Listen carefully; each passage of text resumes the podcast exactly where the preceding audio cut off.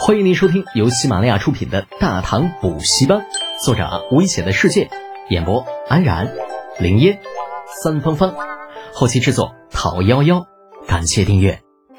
第三百六十九集，打。走出牙帐的大杜社突然有些羡慕起远在漠北的弟弟，山高皇帝远，自由自在，想干啥就干啥。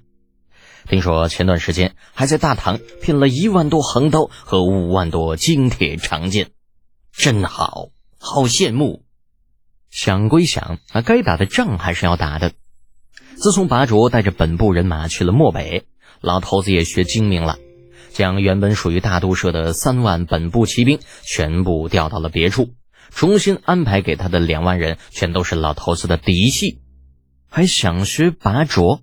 只怕这个念头刚刚生出来，自己的脑袋就已经摆到老头子的面前了。幽怨的长叹一声，招呼几个新到的手下去军营点兵。很快，一万五千精锐骑兵踏着厚厚的积雪离开大营，向着南方的定襄城而去。此时的大都社并不知道，一支由定襄出发的骑兵已经来到了距离气口不足百里之处。出于武器装备的关系。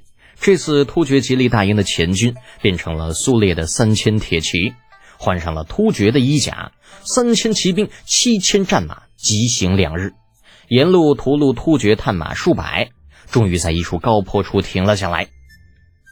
苏烈骑在马上，举着望远镜向远处眺望，蔚蓝的天空碧蓝如洗，一连刮了数日的大风不知道什么时候停了下来。透过望远镜。数十里外，远山如黛。啊，看着看着，苏烈猛地将望远镜放了下来，想了想，又举了起来。远处的地平线上，有一道黑线如乌云蔓延，遮天蔽日。黑线后面扬起的漫天雪雾，是大队骑兵。苏烈的眼睛一下就亮了，打了声呼哨，带人退到了高坡后面，叫过一个亲卫，吩咐道。你火速回去通知李将军，跟我们会合，就说前军二十里外遇敌，人数两万左右。诺，亲卫不敢怠慢，答应一声，如飞而去。按照之前的约定，苏烈作为溃兵，任务就是接敌，自己发动偷袭。那现在看来操作性不高，毕竟杰里可汗不是傻逼，气口与定襄相隔四百里，一队骑兵没可能跑了这么远，不被任何人发现。可若是被发现了，也不现实啊！他们这一伙毕竟是伪装的，与正牌突厥骑兵有着很大的出入，与那些个突厥探子接触，必然会被看出破绽的。但眼下突然出现的突厥骑兵，却给了他一个机会，只要操作得当，他完全可以与这支突厥骑兵合兵一处，直插吉利大营。那现在就看身后的李浩如何配合了。时间一点点过去，很快。远方那道黑线变得肉眼可见，随着十余万只马蹄的奔腾，地面上的积雪被震得隐隐发颤。就在苏烈焦急地等着李浩消息的时候，一声尖利的锐笑声自西边传来，是六帅。他们什么时候跑西边去了？刚刚那里明明什么都没有啊！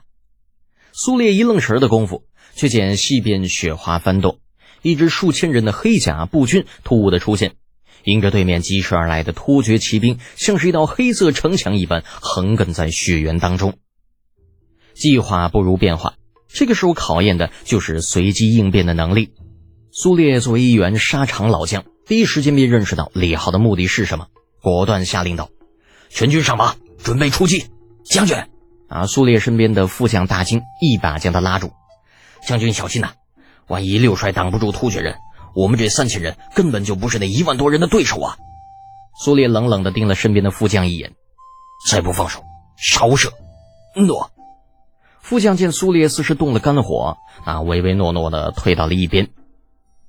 就这么一耽搁的功夫，远处的突厥骑兵已经又近了一些。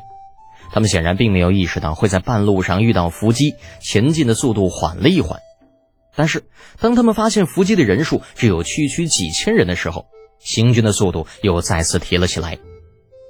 狭路相逢勇者胜，突厥的勇士们，随我杀！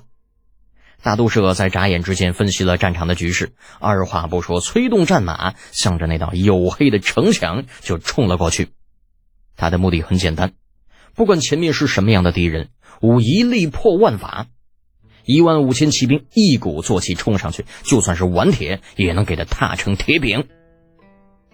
李浩对这次北伐之战准备不可谓不充分，知道是冬季作战，出城之前就从西市采购了大批的白布。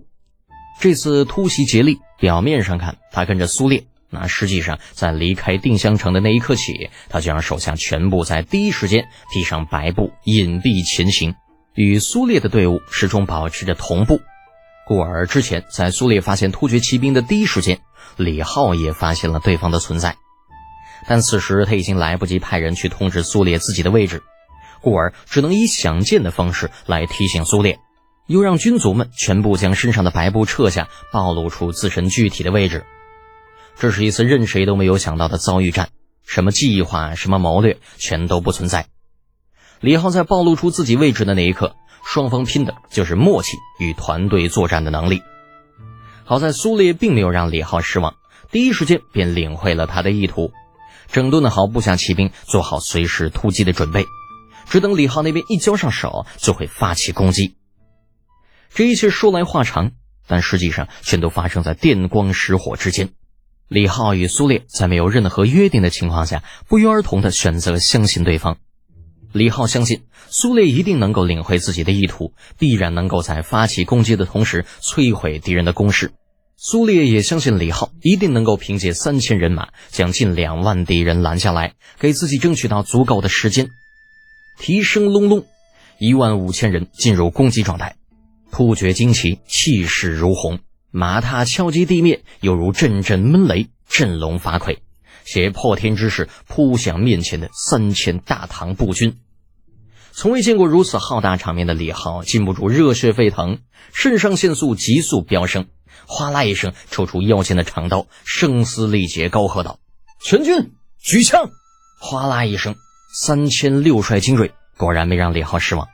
面对近两万突厥骑兵，没有任何一人露出惧色，齐齐将手中火枪举了起来，同时吹燃了手中的火折子。距离越来越近了，李浩举起了右手中的长刀，准备。一千步，五百步，三百步，两百步，放！长刀放下，随后轰隆声，硝烟弥漫，成片的铁砂在黑火药的催动之下。